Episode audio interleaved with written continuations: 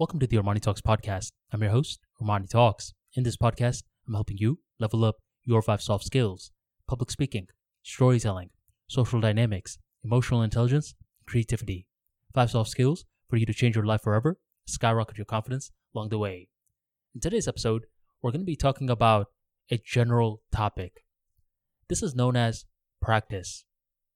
General is good because it means that it can be applied to virtually anything out there.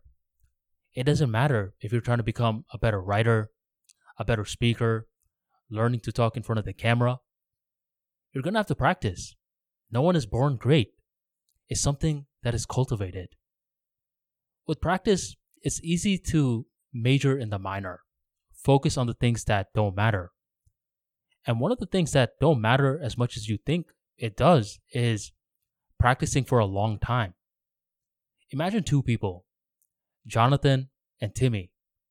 Jonathan is practicing free throws for three hours, but during those three hours, he's over here checking his phone, lollygagging, gossiping with his friends, while Timmy is practicing for 30 minutes. But during those 30 minutes, he's only focused on shooting the ball. Who do you think is practicing more efficiently? Timmy. This goes to show that time alone is not the most important factor with practice.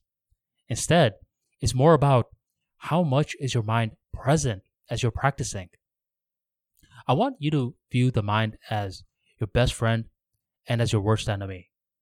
It's your worst enemy because it is trying to distract you. If you give it just a little amount of leeway, then it will distract you. But don't fear. It's also your friend because you're capable of reprogramming it.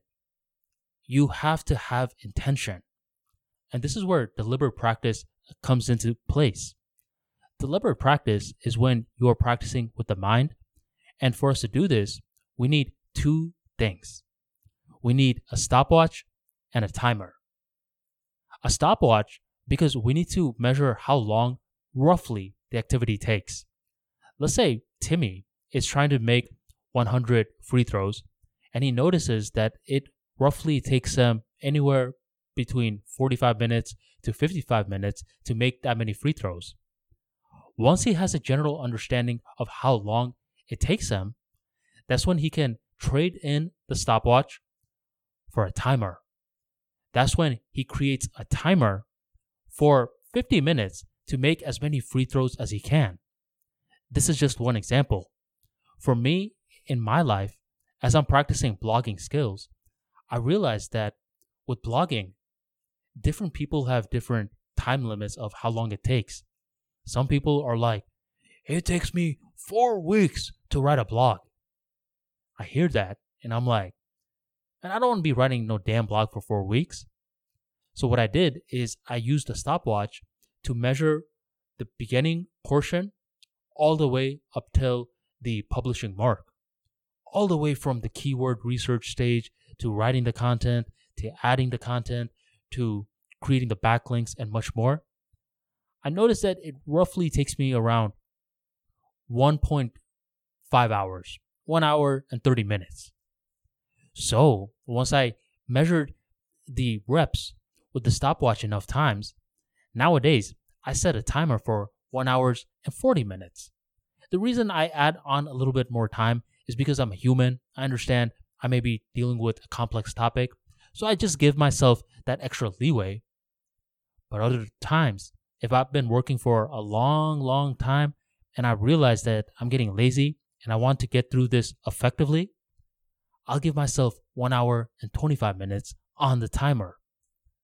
These are two parts of deliberate practice that allows you to view your mind as a best friend and as a worst enemy. Something about the stopwatch and the timer, when you know that numbers are involved, that's when everything becomes real.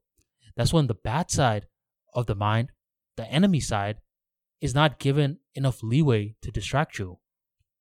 While on the other hand, when something becomes real, you are much more likely to program your mind and make it your friend. So the next time you're practicing your communication skills, use deliberate practice don't just waste your time.